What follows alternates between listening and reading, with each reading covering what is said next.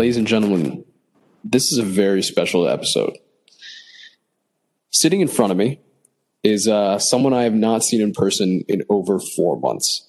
That man's name, Rion Trim.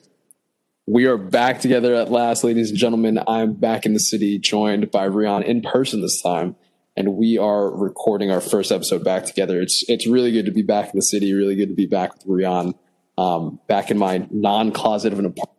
We used to. I mean, we had like I was telling Rion, we have this like table set where Rion and I used to record, and now we have that in a completely different part of our apartment, and um, we just I just have more space so we can actually sit and talk without like sitting on top of each other. So, um, if that gives you any, anyway, Rion, good to see you, man. How you been?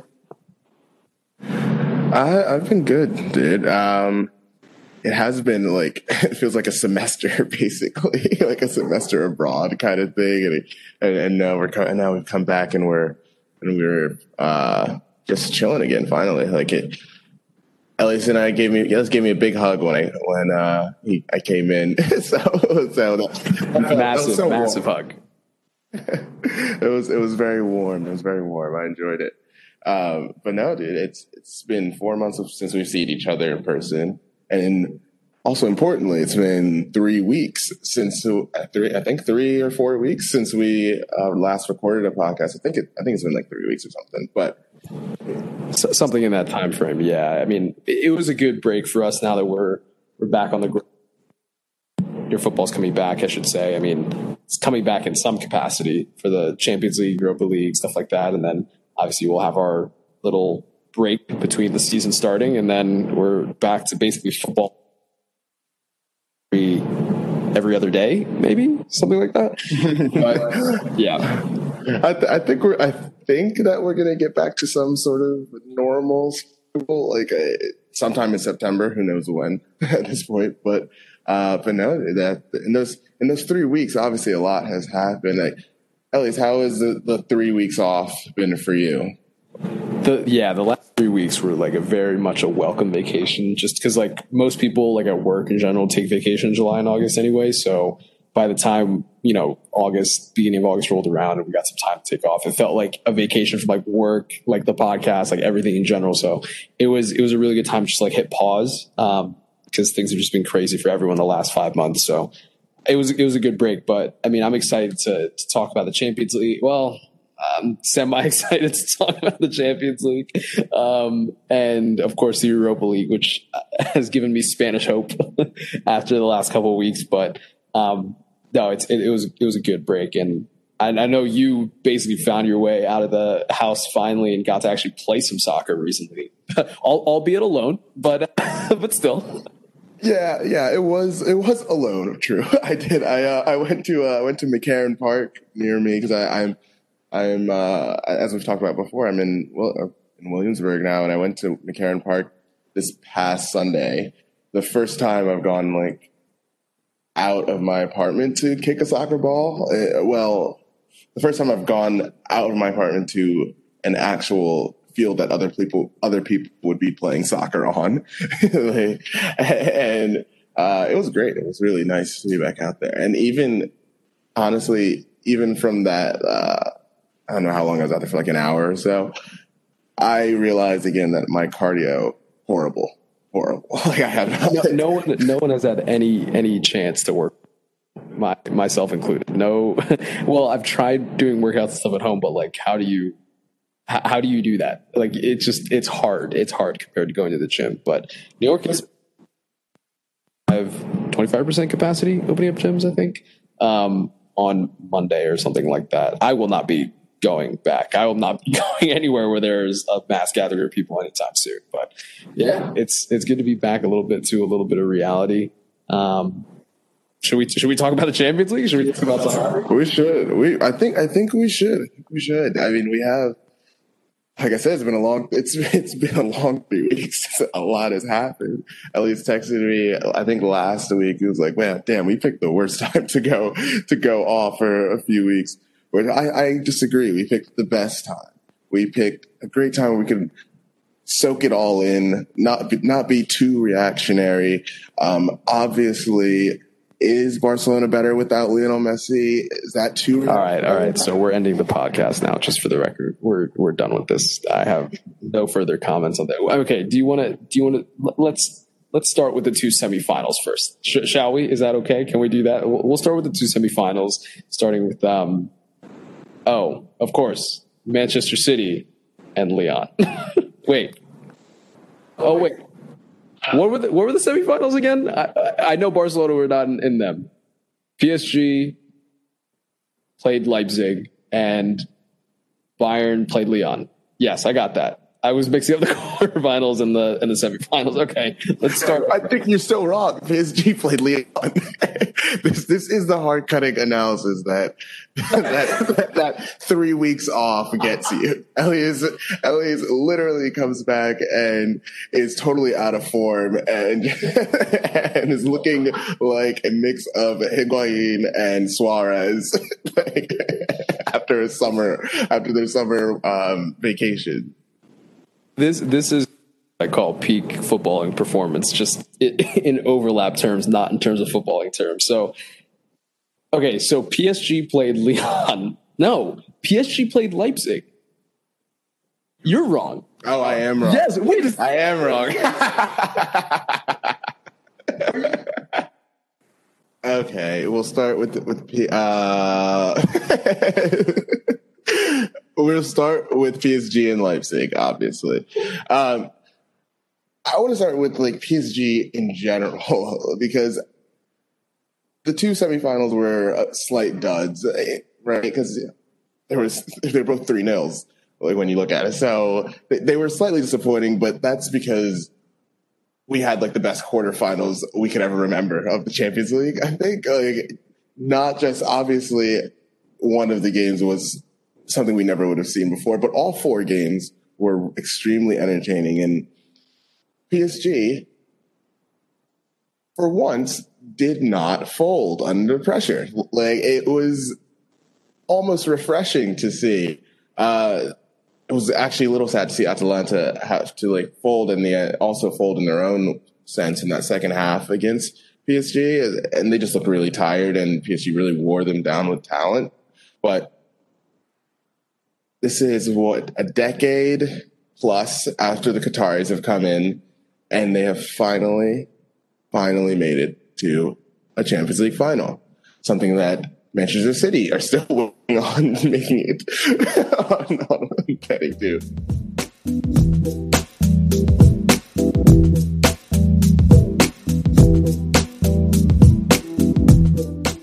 Yeah, so in Rion and Elias in overlap terms for some reason Mike Mike completely decided to cut out. And um, of course, you know, just as a reminder, Rion did forget which semifinals actually occurred, so we're pretty much even. Um, but to go back to Rion's point about the PSG project, if you will, they have come a pretty f- far way. Like they've come a long way on because getting to a Champions League final is still very impressive. I think there are two things that that will have, or I guess, be forever stained. And the first is that this isn't like a real Champions League with COVID. Like it's just, it's. oh my gosh, he's already throwing out the freaking excuses. Get out of here with that. Get out of here. Okay, no, no, no, no, no. That's I'm not. I'm not talking about it in terms of you know the. I mean that for any team wins the Champions League. Like it always be a one-legged affair. Tr- trust me, if if it was a two-legged affair, it would, like like I, that would case, but and I would have still cried myself to. But PSG and Bayern and all the other teams that made it this far did it over one leg, and it's not the same format as before. So I, I think for any team that wins it, there's going to be an asterisk. It's not even a PSG thing. The second thing, and, and I don't know the answer to this, and I think Sunday we'll be able to answer it. Does this finally mean that the Neymar transfer paid off? Obviously. Obviously, this means that the Neymar transfer paid off. They all they cared about was winning the Champions League. Like that was that was that was all that the PSG owners ever could, the Qataris ever cared about was winning the Champions League. They wanted to, they came into this project, they wanted to build a team that could dominate the league in France, which well, I know the bar wasn't that high, but, but, but they wanted a team that could dominate in France and could join the elite in Europe and win a Champions League.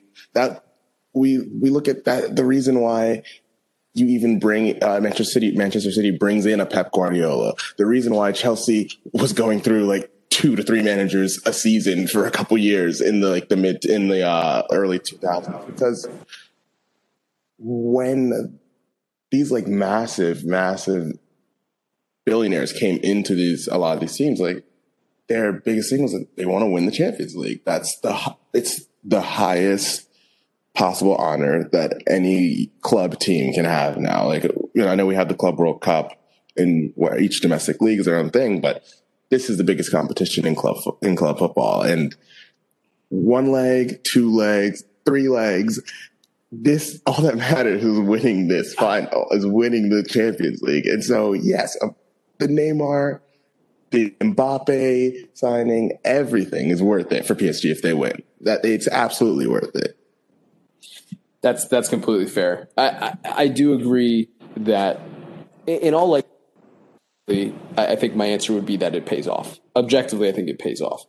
But I think the question then becomes, and this question has been asked before, why haven't they won it in prior years? And can they win it again next year? I think because I value sustained success more than just the one off right? And I think that should be what PSG is aiming for because they've invested so much money into this project and so much time and effort that sustained success is probably what they're looking for rather than just one Champions League. I think one Champions League for them should be the tip of the iceberg rather than we've completed and achieved all of our goals. Um, so it, I guess, yeah, the Neymar transfer probably would pay off if they win on Sunday. And in all likelihood, it's probably paid off already, even if they don't win on Sunday. Um, but Sunday would be the icing on the cake forever. I mean, Doha would just lose its mind. So, um, I mean, I personally, we'll get to this in a second, but I personally think that PSG will actually beat Bayern in the final.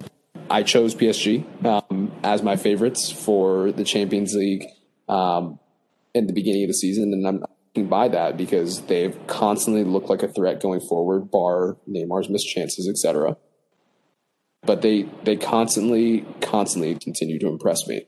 Uh, so I have no reason to to doubt that. I mean, Bayern look amazing. Trust me, I know. Um, but PSG are also going to give them a run for their money. Don't don't rule them out.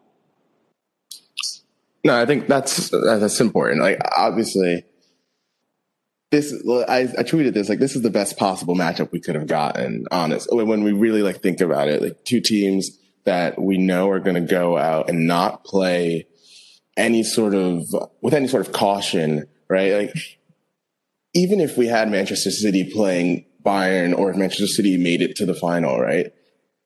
The we'll get to Manchester City Manchester City at the end of this episode, but in any case, Pep changed the way that his team played in these in like the most important game of the season, and that's not something that we would have liked to see in the final. if, he, if he was to play any sort of like pragmatic way, it would have kind of diminished the overall quality that the final could have had, right? I, I think this is the best possible way. You have two coaches, two German coaches, by the we should note, two coaches who are fully confident of the way their team plays, and they're going to go into the final not afraid. I, I, I believe they're going to both go into the final not afraid to play the way they've played all season. And that would set us up for a really, really entertaining uh, Champions League final.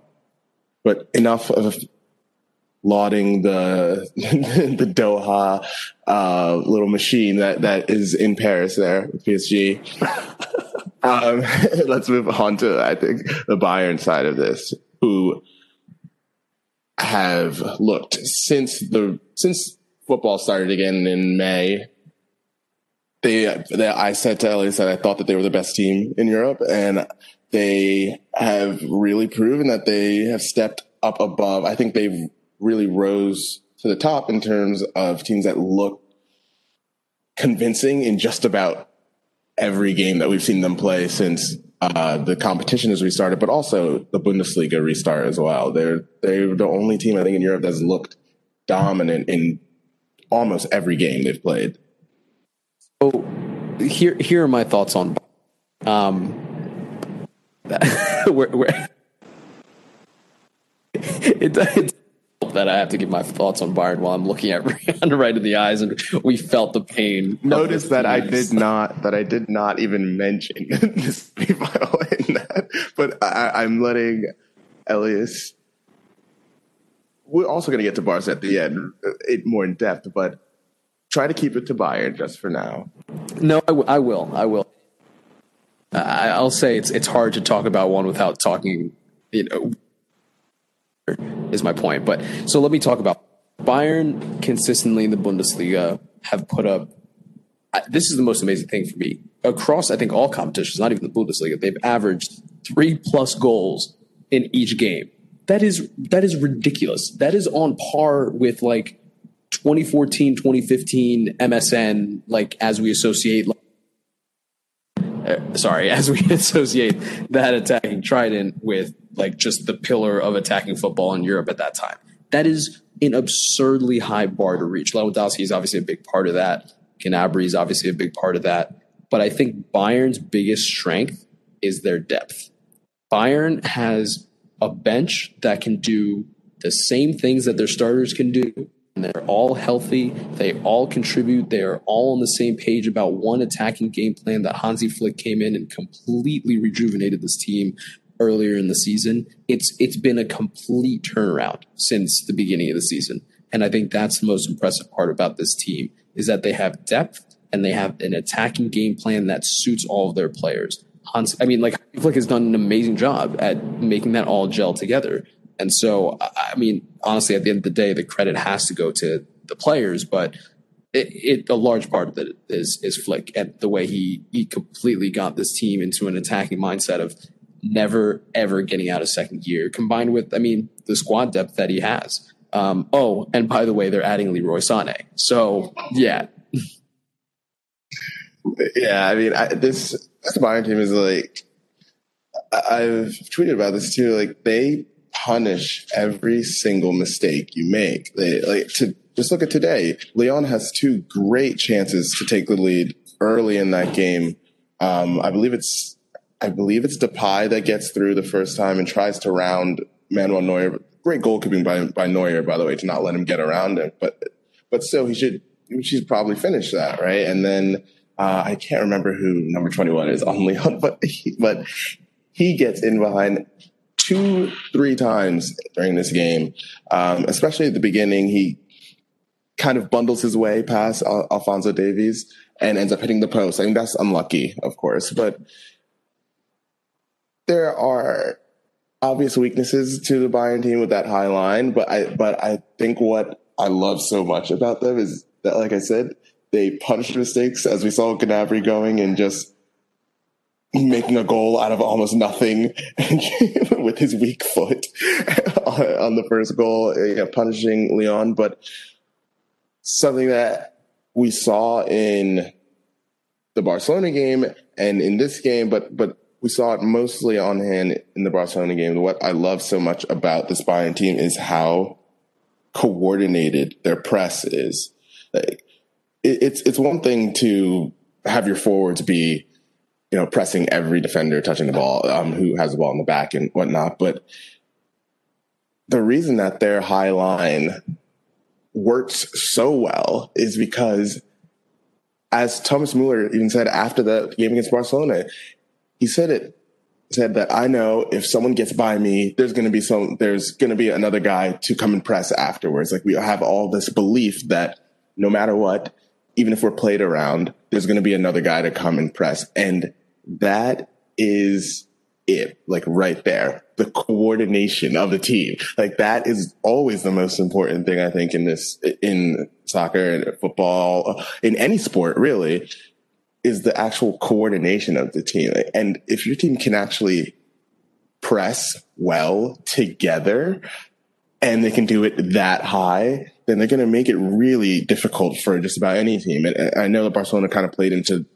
Bayern's hands in that in that uh, quarterfinal, but even so, against Lyon, there were times where Houssem um, Aouar was able to dribble past, dribble through um, Thiago, or dribble or get uh, Goretzka, but there was always someone was coming to meet him after that and, and cutting out like passing lanes, cutting them off, and, and not allowing not allowing a lot of quality chances. And what we have to look forward to on Sunday is one, the amount of quality chances that uh, Bayern gives up, because they'll give up a couple. They'll give up a few just off the bat from playing so high and someone attempting to run in behind.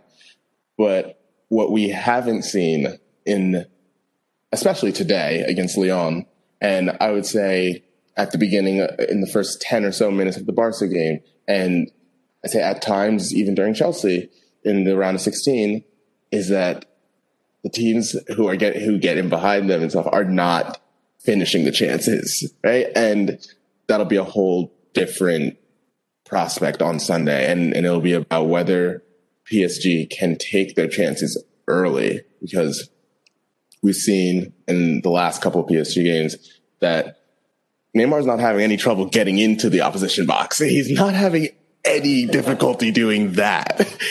But if he misses the net as much as he has in the last two rounds, Bayern will make PSG pay. Yeah, I think that's the the big question, right? I, I, also think that PSG will absolutely get behind this Bayern defense. I, I think they will have very little trouble in, in, the final third. Getting to the final third and getting past their midfield press, I think, will be difficult um, for P, for PSG. But I think once they're past the midfield press, which players like Paredes, like I think, can do really well.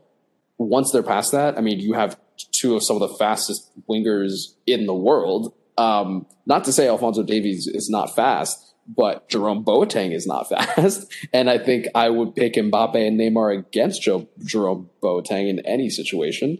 Um, so it's just a matter of whether they finish their chances. Now, the PSG defensive line, I think, is also lacking in some areas, to be fair. Um, and Lewandowski will absolutely he will separate himself as much as possible from Thiago Silva. Like the, just if you see three yards of space between Lewandowski and Thiago Silva, do not be surprised on Sunday. Like that should be expected. But I don't know if they're as they're going to come as often as it will for PSG. I, I genuinely think, think it's possible that PSG have more chances than Bayern on Sunday.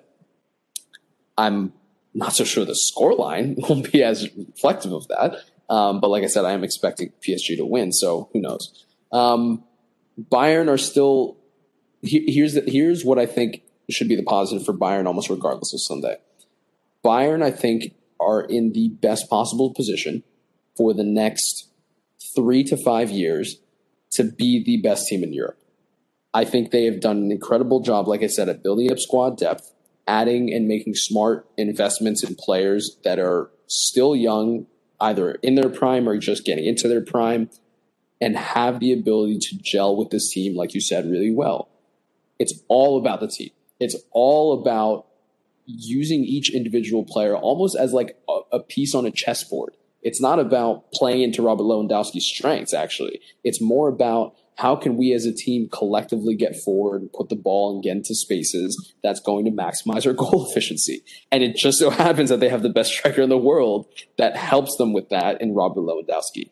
That's, I think, and I agree with you, Bayern's best strength. So they're best posed, even if they don't win on Sunday, to be the best team in Europe the next season, the season after that. Barcelona are not. So I'll leave it at that. No, that, that I think that's a that's a really good point. Honestly, I the thing I'm most looking forward to on Sunday is really going to be the PSG midfield for me. I think that's the most important um, matchup for for both sides um, in terms of you know their midfield versus Bayern's midfield because Atalanta first half first half of that game where they're not where they weren't looking extremely tired first half of that game, Neymar had individually created his own chances, right? Outside of that, Atalanta pressed PSG so high up because Tuchel, for God knows why, started all of Marquinhos, Ander Herrera, and Idrissa Gana Gueye, none of which can play a line breaking pass even if they weren't pressed. So, so the pressing, so the pressing, on top of that, the pressing, they can't dribble through that. They can't dribble through. They, they, they were sorely missing. Obviously, Verratti was injured for that game, but they were sorely missing like Paredes um, in that game, and that's where I think is the most interesting part of this match is we saw Verratti come on um, close to the end of the of the of the Leipzig um, semifinal game. If he's healthy on Sunday, that midfield of Marquinhos, Paredes, and Verratti is really balanced and really, really good. I think that like, that's. I think I said before the uh, Atalanta game that I think this is that with Verratti in the team, this is the most balanced PSG team we've ever seen. Um, the most balanced team we've seen since the Qataris have come in. I think their back line is, I mean, I can't speak to, to before then, like obviously, but, but, um, but I think their back line is, is a bit better than we, than we think.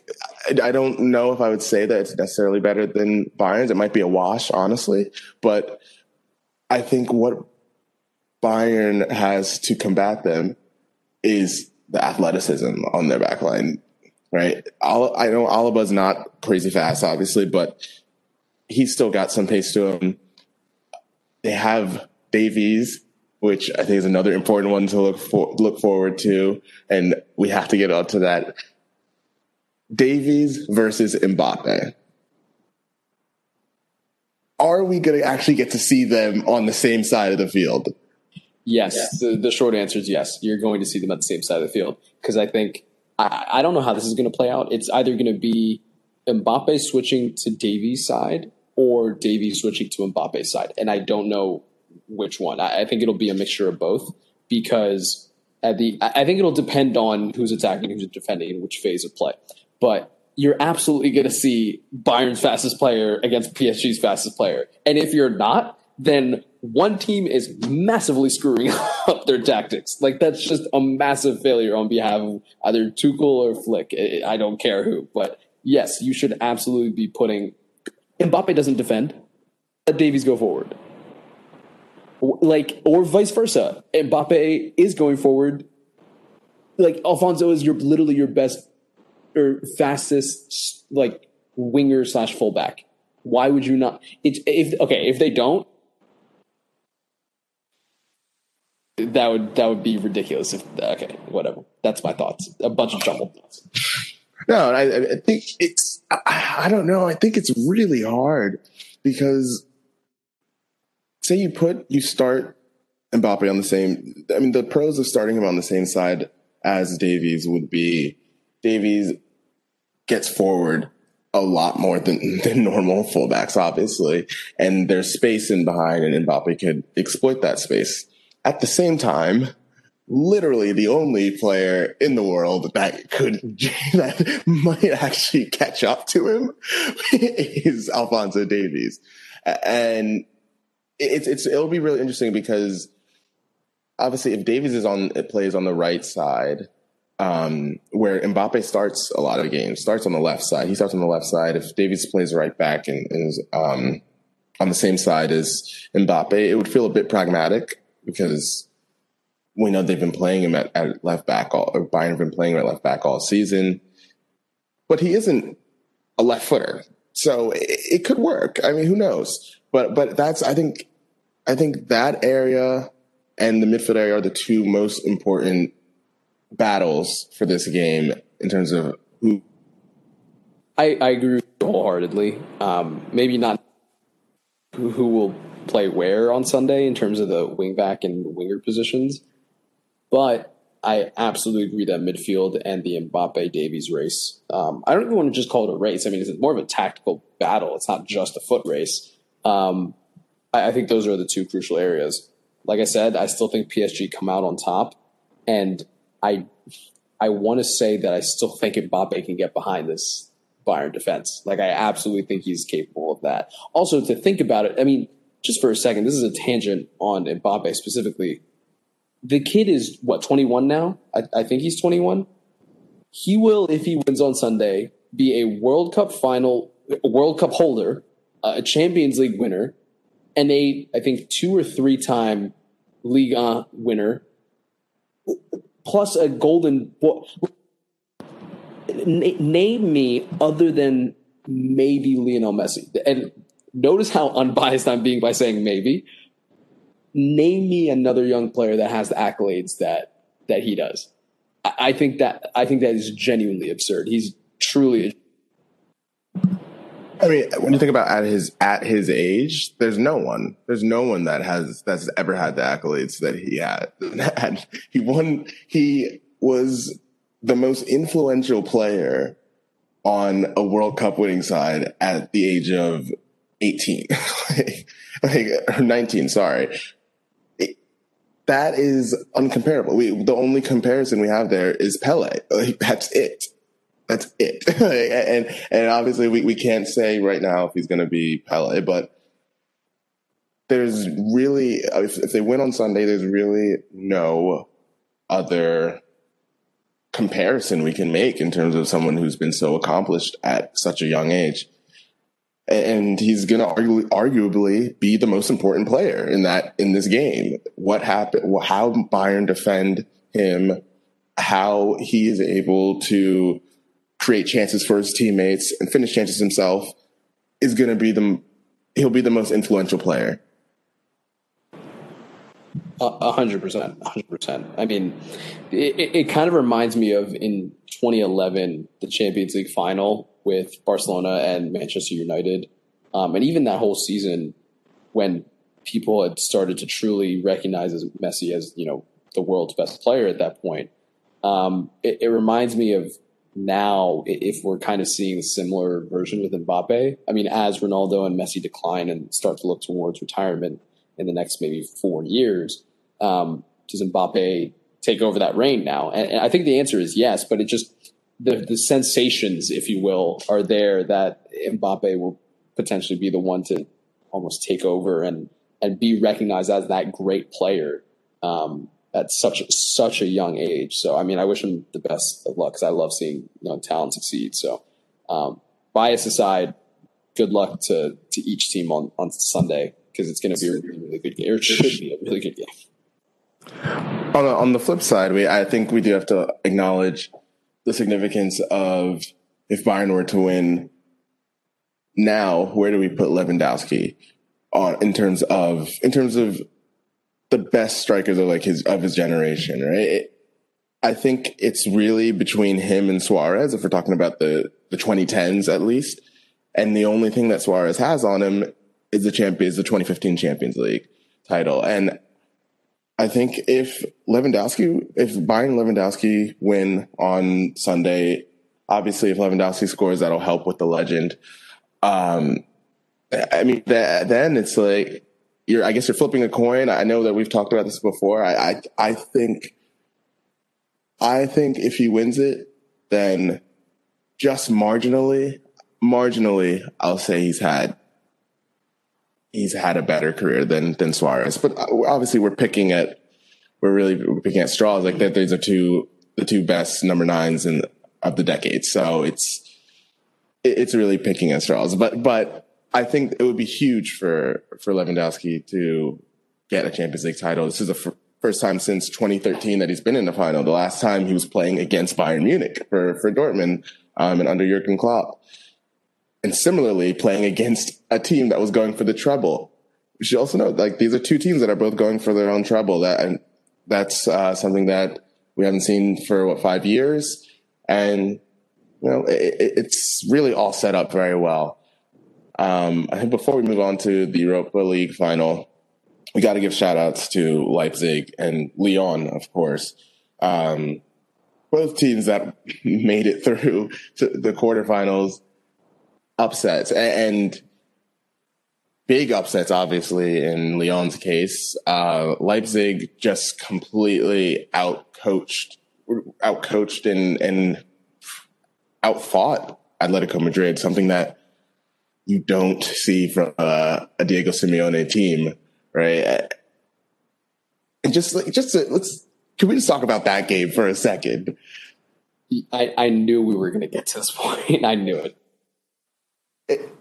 If I just I don't get it. I don't get it. I don't get it from Simeone.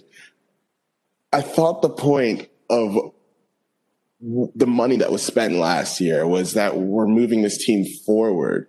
And it feels like we've gone stagnant at best this season. They still they still don't create enough chances, I, would say, for a team that for a team that we feel like should be competing more for La Liga titles and and should be I don't know showing more than they did in that quarterfinal. They were so regressive and as soon as João Felix comes on, the game almost completely changes because he's the only one on the pitch who is actually going to try. He's not the only one. I, I shouldn't say not the only one. I, I, I believe Carrasco didn't start that game either. He didn't play anyone that would actually do something risky. And it was really, really disappointing to watch. It was really disappointing, but full marks to, to Leipzig because they kept fighting and huge, huge moment for Tyler Adams, of course, to to score the winning goal in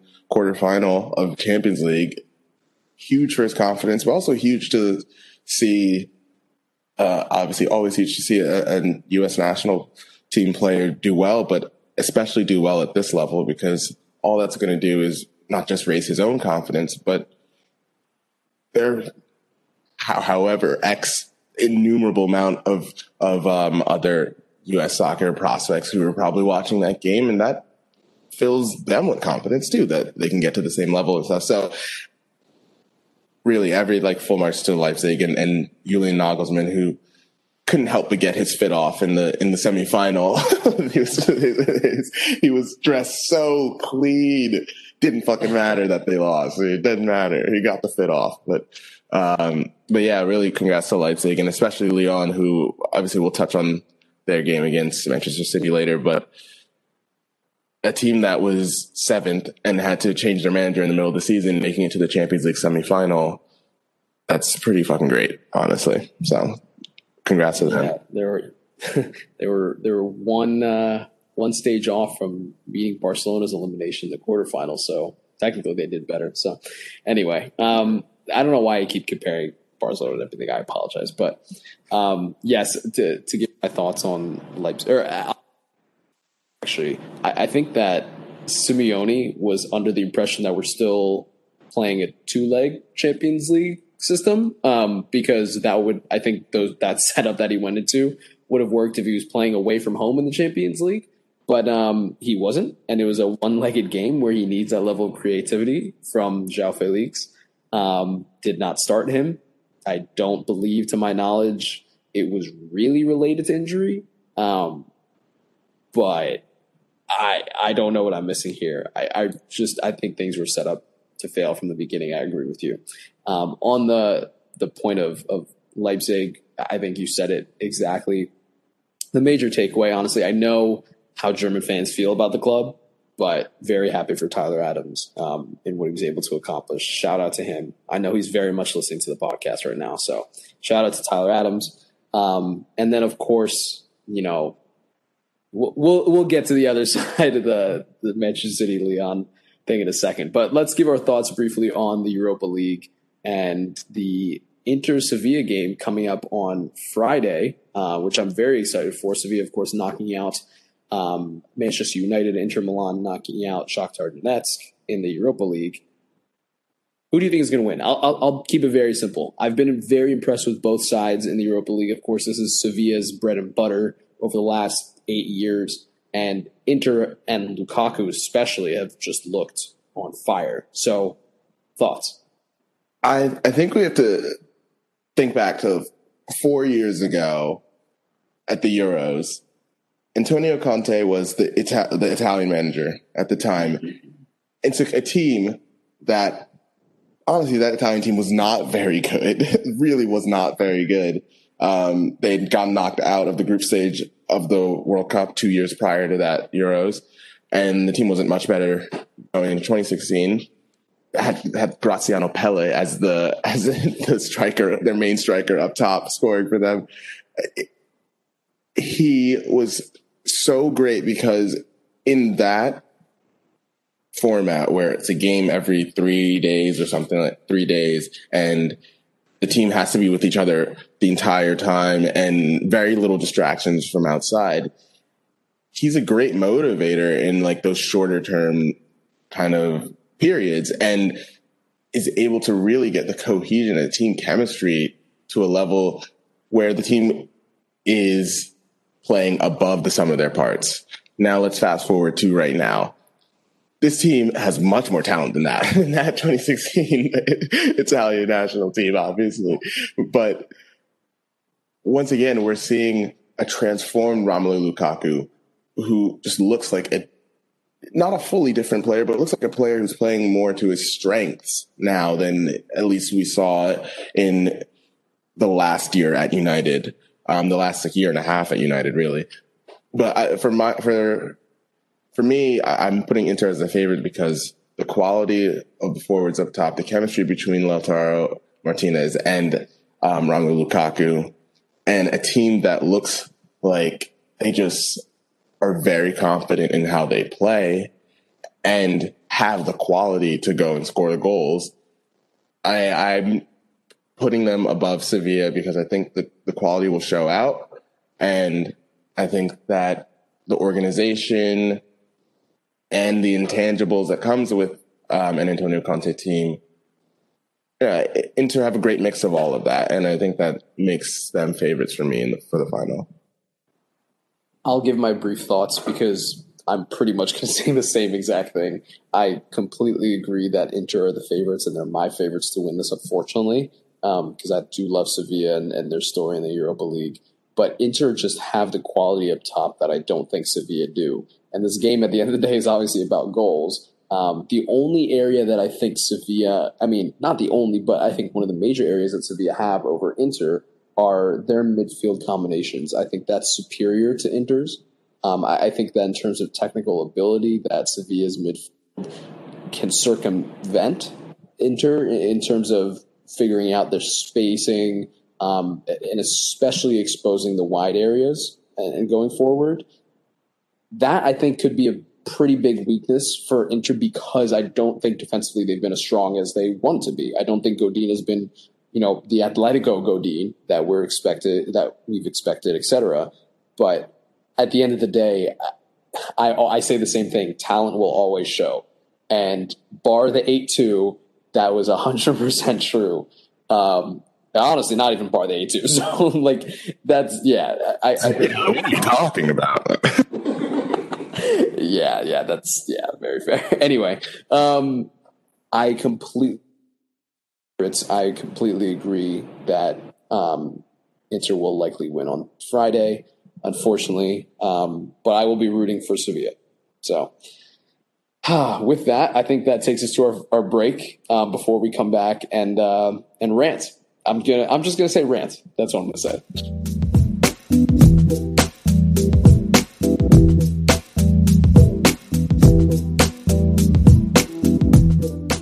All right, ladies and gentlemen, we are back for the overlap rant. that is uh, that is what portion of the podcast today. Um, we're gonna go over the two. I, I don't even want to know if I want to call one of them an upset, but I want to call games for their impact and their significance on the respective teams that lost. Starting off with Manchester City. Rion, Manchester City were in a prime position to go on through the quarterfinals, take on Bayern, and potentially, in the same way that PSG did, land in the Champions League final. What happened in this Lyon game that led Manchester City to get knocked out, and rightfully so, um, in that in those ninety minutes? Well, I mean, long long story short, honestly, it's that Pep gave in to the opposition and was pragmatic.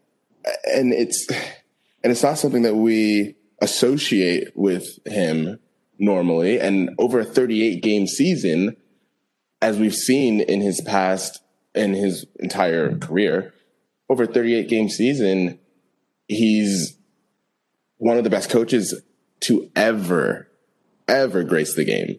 Right. And we see a playing style and a philosophy that works or again works over the long run.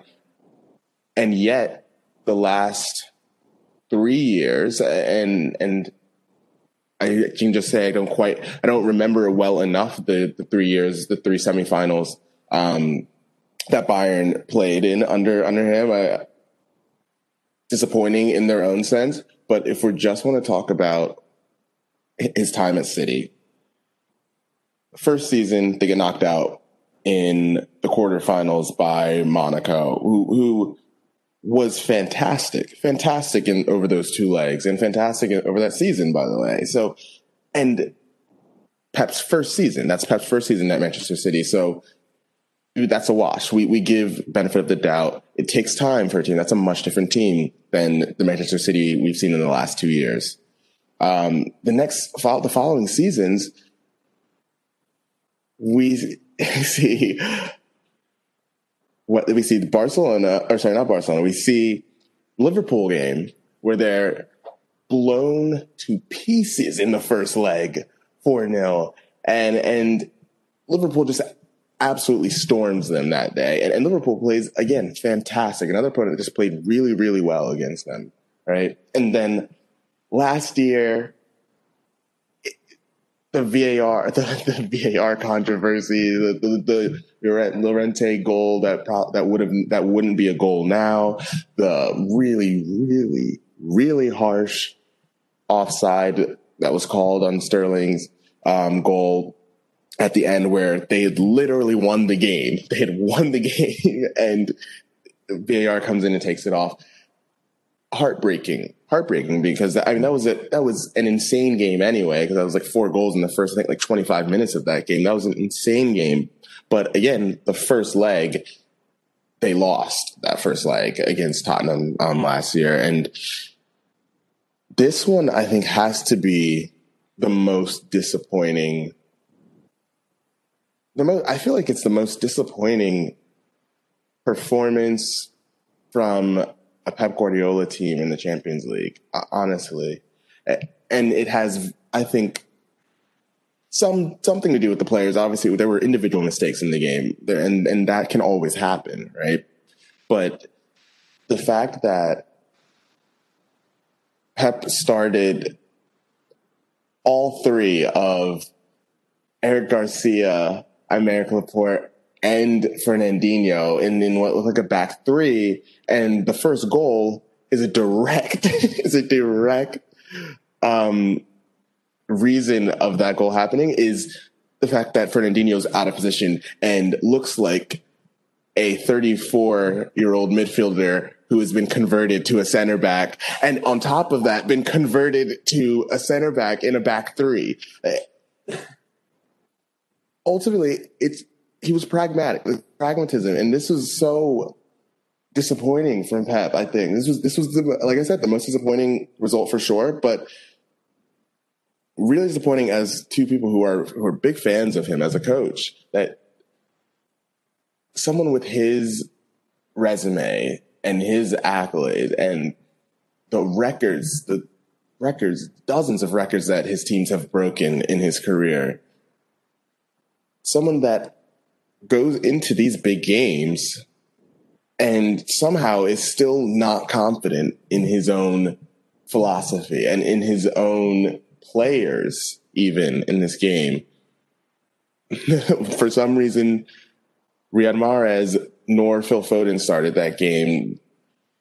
De Bruyne was started like on the right wing in that game. It, it was was so much weird things going on in that in in the setup, and it was just really disappointing to see that ultimately Pep was just not confident enough in himself or his players. Yeah, that's a pretty good overview of exactly what happened. I mean, I, I will go as far as to say, I, say that he wasn't confident in his players. I think he very much was. I, I think that with Pep, he likes to be meticulous in his preparation. I say that like I know the guy, but like in my experience from having seen him coach Barcelona and and through his years at Bayern and now at City, he likes to be meticulous in his his prep. And I, I guess this reminds me very much of in 2015 when he came back to the camp with Bayern in the Champions League semifinal.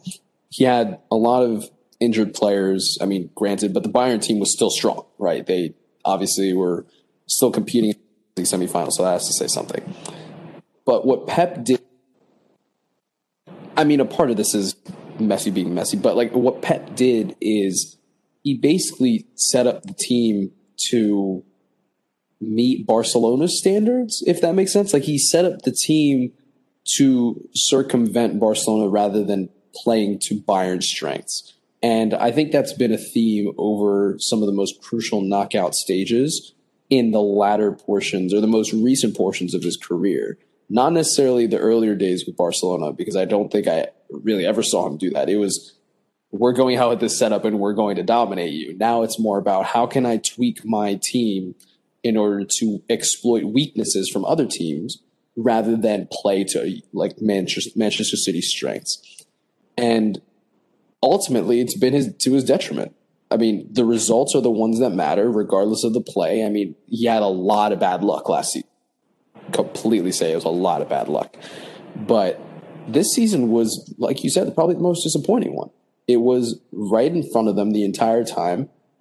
Granted, maybe we're not even having this conversation of Sterling, you know, scores at the end, but I still think that the game plan would have been looked back on as improper, essentially. So, where does Pep go from here? I think he stays at City. I think he stays at least bare minimum another year.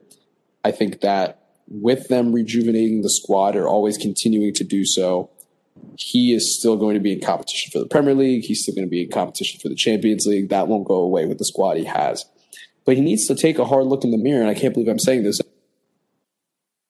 managerial choices, not his tactical choices, his managerial choices in ch- the Champions League latter stages. I wish him the best because I love him to pieces, but it has not been cons- consistent with the early days of Pep that I'm used to. So, yeah, it's it's the worst. I feel like the worst part of it too is that I think this is the first time that all those people that always say, "Oh, he overthinks it every time. He overthinks. He overthinks in these big games." No, the thing is, he overthinks it in every game. But it's like, it's for some reason in these one-off games, he overthinks it to the point where he he thinks, like you said, meticulously to the point where. I wouldn't even say he was trying to exploit Lyon's weaknesses in this game. It, it it felt like he was trying to guard his own team from from what Lyon does well. Whereas, you know, what's the reason for playing three at the back when seemingly no one in Lyon's um, front line was really trying to press forward that much. I obviously, the first goal was a run in behind, but that, that we already talked about the disorganization in that goal. But there was no reason to adapt your style of play to a team, like we said earlier, was in seventh when the league got uh, suspended slash canceled for the rest of the season. Right? This is, not a team that also, as we saw today, is going to have the quality to finish you off under you know if, if you make them actually try to play through you if you make them have to or if you make them have to actually keep up with your scoring like that they, they can't do it they can't do it so it was really disappointing to see from Pep. And I agree with you. They're they're gonna this team's gonna be quite different going into next season. Um, and they're they're gonna be great again, but this is now this is haunting them. This this is a trophy that's now haunting them. And and we see that I think all of these teams with who have become massive teams over the last 10 to 12 or last 15 or so years because of very rich owners Chelsea, Manchester City, and PSG. I think are like the big, the three big ones, right? And each of them got to a stage where a three to I say three to five year stage where it was like it's just not happening for us. Like, why is this not happening? Um, and City hasn't even gotten over the hump of making to the final, making to a final yet. And Chelsea reached a final and lost in penalties. PSG were going out, went out on away goals like three years in a row. You know, those are heartbreakers. Manchester City, it's their turn right now. They're they're having trouble getting over the hump, that final hump, and that's really hard. And we've seen either more established teams, Juve, have, have had trouble getting over the hump during the last ten years too. So it's this competition is still really hard to win. Obviously, uh, we um we on the Barcelona side just I want to point out just choose to crumble. That's all. That's all I'll add. yeah, yeah. Everyone, everyone finds their own their own niche, but, um, but but yeah, that's just where we are in Manchester City right now, and I feel for Sterling with that miss. Probably the worst, probably like the worst miss we've seen. In he's he's gonna see that in his sleep.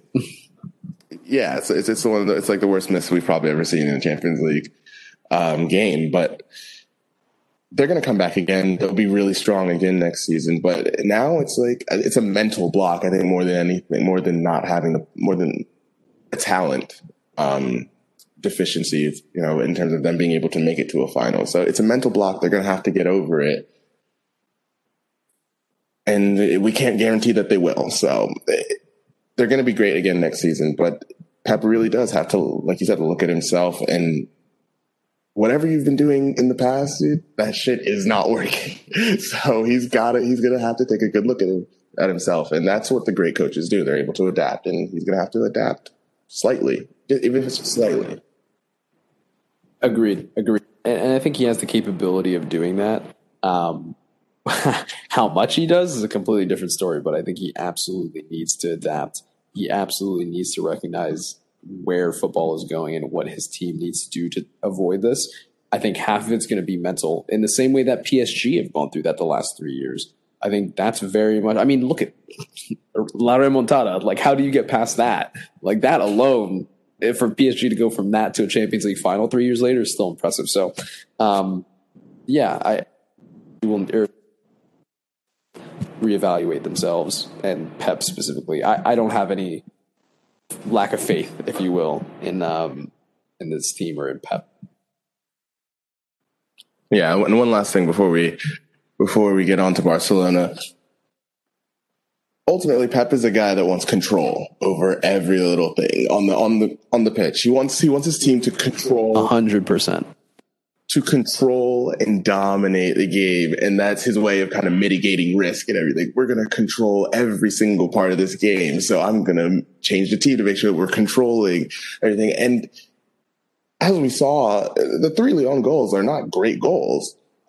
Shit happens in soccer. Like shit happens. Like you're not always gonna get the luck and stuff. And, and I think he needs to like let go a little, let go a little bit of that control. He's not going to be able to dominate every single part of the field. And he just has to trust, he has to trust his players ultimately, I think. But I think that's enough for, for Manchester City right now. I think we feel better about their next two years, the prospects of their next two to three years than, than this, than this disaster, this like, this, basically Manchester United in Spanish Catalan. Manchester oh my god! Yeah, my team sucks now. This is this has been coming for years. Um, the Barcelona Bayern result is a culmination of about five to six years of poor management, poor sports planning, high wages, and too much player power. It's all come together and it culminated with the 8 2. You thought that Roma was bad, that was nowhere near the peak. You thought that Anfield was bad, still not it. Bayern, Barcelona to a was by far no, excuse me, eight two. How dare I say that? Um, was was the absolute bottom. It started. I mean, I'll make it brief because I could go on for an entirely complete you know episode of its own about this. But about five to six years ago, Bartomeu, Jose Bartomeu, came into power at Barcelona as president of the club.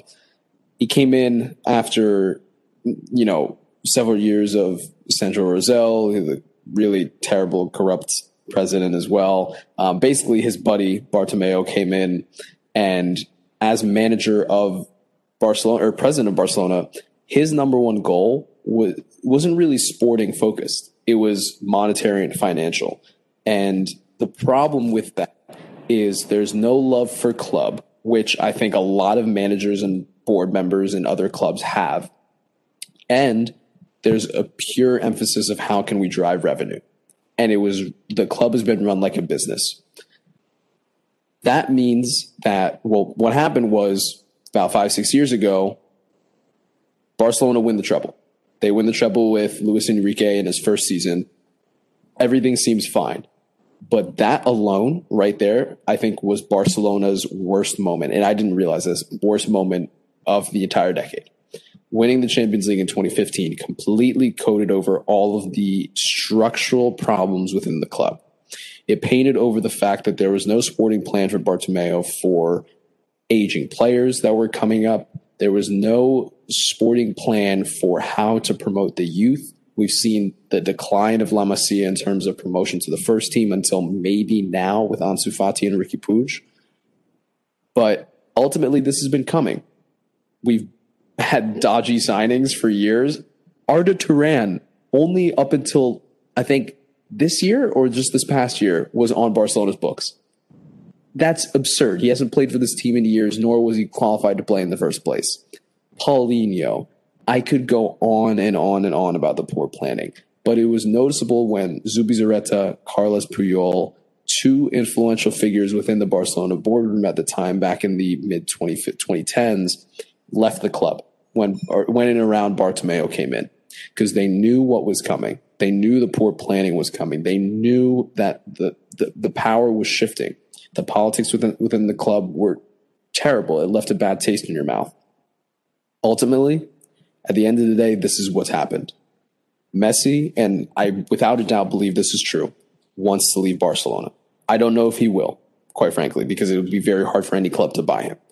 But Messi does, I think, want to leave Barcelona, bar Ronald Koeman, who, who is now the new Barcelona coach, coming in and painting a picture of what a fantastic sporting project could look like for Barcelona. Beyond that, I think Messi is gone after next season. Regardless, I, I think he, this is likely his last season at the club, which is shocking because this is now Bartomeu's legacy. And at the end of the day, the worst part of it, you would think that Messi leaving would be the worst part of it. The worst part of it is not actually that. The worst part of it, I think, is that Barcelona is no longer a place for talent to be viewed or viewed as by talent as a place to grow and win and succeed. It's it the club has turned into a laughing stock in the last 3 years and it is going to take several years in the same way that it did Manchester United to repair itself going forward. It's entirely possible that we go on and win the Champions League next season. I firmly believe it's entirely possible. Reason being, I think that the pieces, the foundation is still somewhat there for a good team, but we're not going to win it. We don't, we don't have the, the skill. We don't have the energy. We don't have the intensity that Liverpool, that Bayern, that most top teams, even PSG have. It's not there in Barcelona. It's an aging squad. All the players have practically massive wages and contracts. Why would they leave? They're comfortable. It's too easy. It's not competitive. That's the biggest problem with this club. And the person that suffered the most from it is Lionel Messi. We've successfully wasted the last five years of this man's career, of the greatest player of all time, not winning a single Champions League, winning, granted, a good record in La Liga, that should not be understated. But not winning the Champions League once in the last five years, that's criminal. And you, you will never, ever be able to replace time to get that back for, for Lionel Messi. So the Bayern Barcelona game, to to recap, is not it, it's not a one off. This has been coming for years. Um, I think a lot of Barcelona fans were blind to it, but at the end of the day, the people that suffer the most are the fans, Lionel Messi, and um, I think those two are really the most important things when it comes to a football club. Um, so I'm I'm sad about it, but I think I, I hope that change is coming within the club. Um, we're starting to see it a little bit, but I, I'm very wary until this board is out, which they will be in March.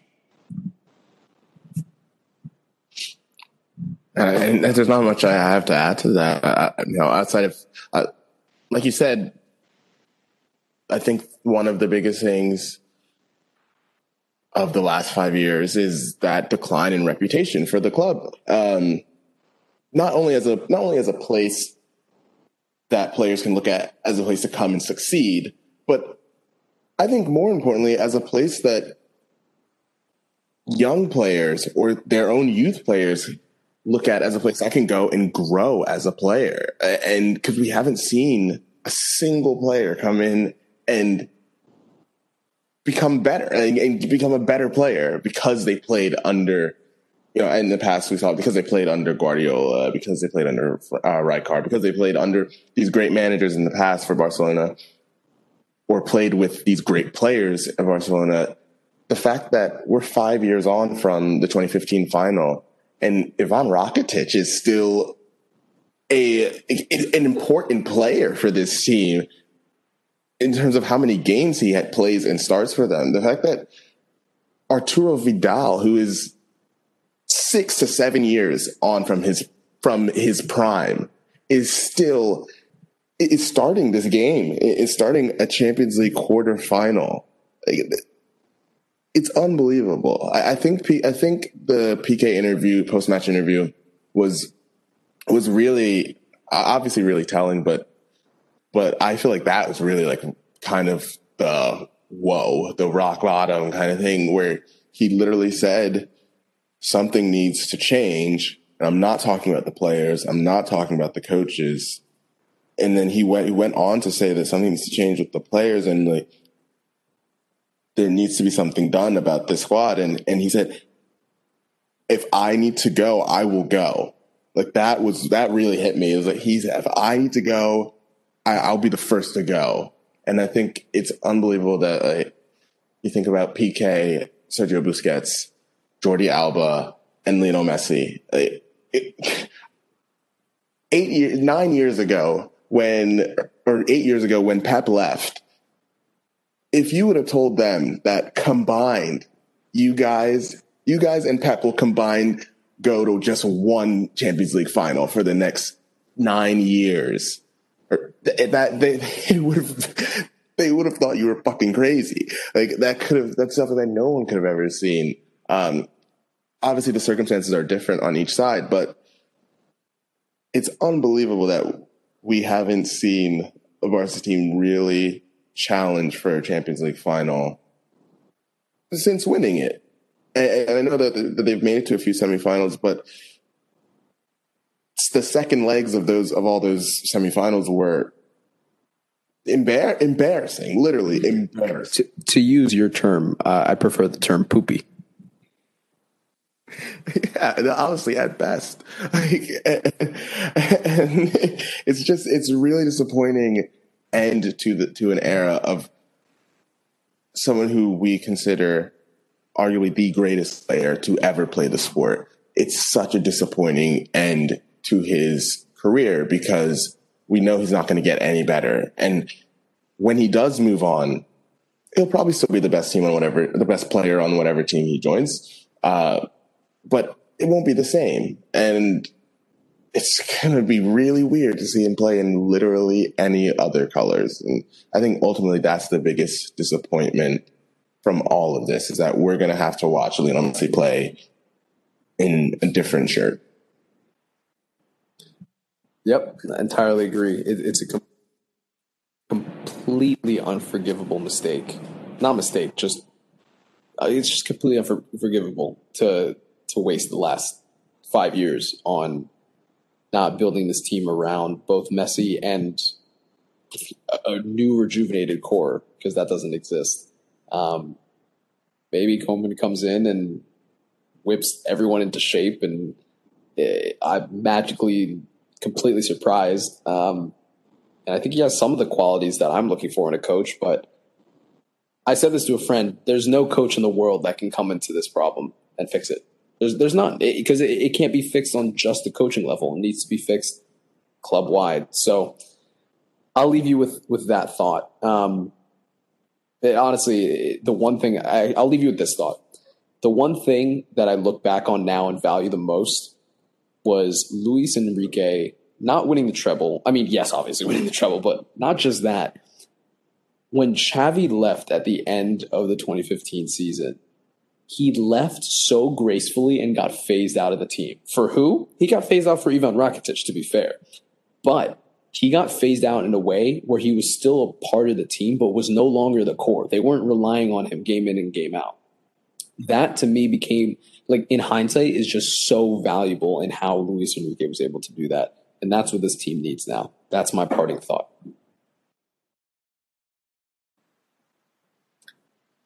Yeah, that it's going to be a, very different team, you know, for um, 12, 12 to 18 months from now. Um, I think Koeman is good to come in in terms of a personality because now that's what the team, that's what the squad needs. They, they need a manager who's going to come in and, like you said, whip people into shape potentially. And, and we'll see what happens with the fire sale this summer.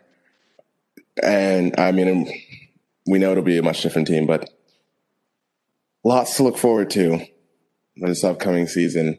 We still have the Champions. League, we still have the Europa League final on Friday. We have the Champions League final on Sunday, and then September twelfth, we've got the Premier League, I believe La Liga, and the Bundesliga starting their seasons again. So it's all happening very fast, and within all of that, the transfer window is a thing, and and we'll have we'll have episodes to talk about all the transfer rumors and and whatnot. But um, I think that's all for me today, Elias. I, I'm glad you got got that out. You got that all out. I hope you feel a little better. I hope that was therapeutic for you. Oh, oh, it, it so was. Um, I'm glad. I said we'll we'll be back talking. Third, Of course, the the results of the Europa and Champions League finals, um, and the upcoming La Liga and Premier League seasons. So, with that, thank you guys as always for listening. We are back resuming normal service and in person, um, and we will talk to you guys soon. Thanks, guys.